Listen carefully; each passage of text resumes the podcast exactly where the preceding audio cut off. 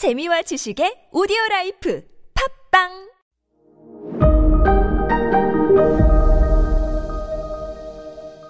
네, 여러분 안녕하십니까. 역사 스토리텔러 썬킴 인사드리겠습니다. 중국 저와 함께 이제 그 여행을 하시면은 당연히 최고급 호텔 저희 자- 저는 저희는 잡아요. 호텔 방에서 여러분들 그 중국 TV를 틀면 다 CCTV예요. 아니 그 감시 카메라 CCTV가 아니라 차이나 센츄럴 TV라고 해서 우리 KBS 같은 거거든요. CCTV 1, CCTV 2, CCTV 3, 뭐 CCTV 13, 14까지 있어요. 거기 돌리면 싹다 나오는 드라마가 뭐냐면 그 마오쩌둥의 대장정을 그린 역사 드라마가 맨날 나와요. 아, 질리지도 않나? 일본도요. 일본 그 호텔방에 가서 돌리면 NHK 막 나오겠지만 무슨 역사 드라마 나오지 않습니까? 이 기모노 있고 거의 대부분 다 일본 호텔에서 보실 수 있는 일본 역사 드라마는 추신구라라는 일본 역사 드라마입니다. 일본 애들이 그렇게 얘기를 해요. 중국에는 삼국지가 있다면 일본에는 추신구라가 있다고. 이게 어떤 얘기냐면 사무라이들의 무스, 무사도를 그린 드라마예요. 총 47인의 사무라이의 복수라고 하는데 자, 그 스토리 잠깐 말씀드릴게요. 뚜뚜뚜뚜 때는 1702년 당시 일본의 수도였던 에도 즉 도쿄의 한 여관이었다. 거기에 47명의 무사들이 모여가지고 회의를 한다. 그들의 회의 내용을 살펴보면 자기들이 모셨던 주군, 그 영주죠. 이 다이묘가 어떤 고위 관리의 누명을 쓰고 억울하게 죽었다고 한다. 그래서 47명의 사무라이들은 한자리에 모여가지고 복수를 다짐한다. 우리 다이묘, 우리 주군의 복수를 한 다음에 우리도 일제히 다 할복 자살을 하자. 그것을 결국 결정한 47명의 사무라이들은 자기 주군의 원수를 기어이 죽이고 만다. 그리고 원수를 시신을 끌고 가서 억울하게 죽은 자기의 주군의 묘지 앞에 놓고 47명은 일제히 그 자기의 죽은 묘 앞에서 아! 할복을 한다. 이게 기본적인 스토리예요. 잔인하죠? 맞아요. 일본 어 역사 드라마는 잔인해요. 인정할 건 인정.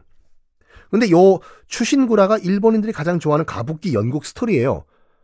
뭐 일본 도쿄든지 가시면 가부키 보실 거 아니에요, 여러분들. 티켓 끊고 그럼 막 중간에 사람들이 막 칼 가지고 배에 할복하는 거 보면 대부분 다 추신구라구나 생각을 하시면 됩니다. 자, 이 무사도에 관련된 그 스토리, 추신구라도 있지만 이런 얘기도 일본에서 굉장히 유명해요. 우리는 한석봉과 어머니가 떡 써는 얘기가 아이들한테 들려주잖아요. 촛불을 끄거라.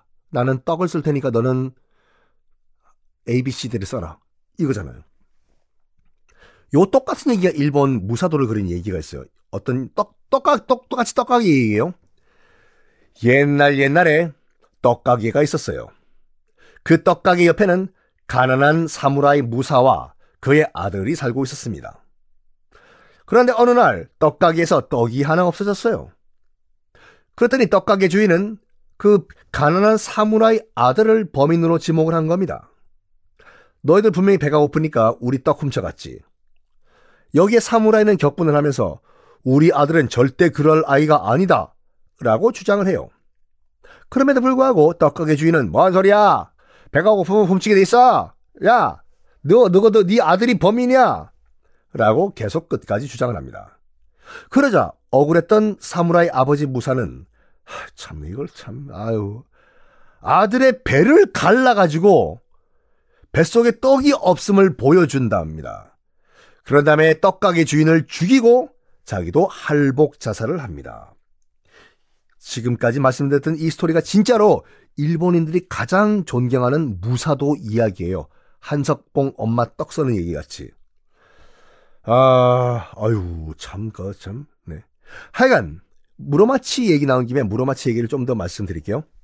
이 무로마치와 전국시대 요때 넘어가는 이 시기 때, 일본인, 일본의 유럽인들이 처음으로 진출을 해요.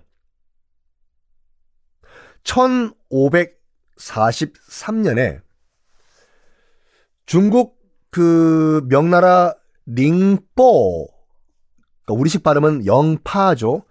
링뽀로 가던 포르투갈 이 상인의 배가 태풍 때문에 항로를 이탈해서 큐슈 남쪽에 표를 하다가 정박을 하게 돼요. 그 섬 이름이 다네가 시마라는 섬이에요. 지도 한번 보세요, 지도요. 아시다시피 여러분들 그 일본어로 무슨 무슨 시마, 무슨 무슨 시마 하면은 다 섬이잖아요. 대마도 스 시마. 지도 한번 보시면 큐슈. 여러분들 라면 드시러 맨날 가시는 후쿠오카, 그 후쿠오카에 있는 그 섬 맨 밑에 보시면은 섬이 하나 있을 거예요. 다네가 시마라고. 여기에 포르투갈 상인이 얼떨결에 중국 가다가 폭풍우를 맞아, 맞아가지고, 어! 배가 왜 일로 가냐! 어! 하다가 표류하다가 여기에까지 흘러가요. 근데, 당시 이 다네가시마에 도착했던 포르투갈 상인들이 갖고 있던 게 뭔가 있었어요. 뭐가 있었냐? 어, 바로 조총이 있었습니다. 어? 임진왜란 때 일본군이 들고 있던 그 조총이요? 네. 포르투갈 상인들한테 배워가지고 조총 만드는 거예요 라니까요, 일본이. 요 조총이요, 그 세 조자, 짹짹짹짹짹 세 조자의 총자인데 나중에 명나라에서 지은 이름이에요. 이거 보니까 하늘을 나는 새도 떨어뜨릴 수 있을 것 같은 총이다 해. 해서 조총이라는 말이 명나라에서 나왔습니다. 이때 포르투갈 상인들이 갖고 왔을 때만 하더라도 그냥 이름은 철포였어요. 쇠로 만든 조그만 포, 대포다고 해가지고 철포. 근데 참 그, 요 다네가시마의 영주가 또 있었겠죠. 그 영주가 저기 주건 지금 포르투갈 상인들이 상륙을 해가지고 뭔가를 들고 왔다 ですか? 어, 何だ 그래요. 한번 갖고 와라 です. はい. 아 이거 조그만 손에 들고 다니는 휴대용 대포 ですか? はい そうです. 그래가지고 이 철포 나중에 조총이라는 이름을 갖게 된 이 철포의 위력을 이 성주는 알게 됩니다. 그래서 어떻게 했을까요? 다음 시간에 공개하겠습니다.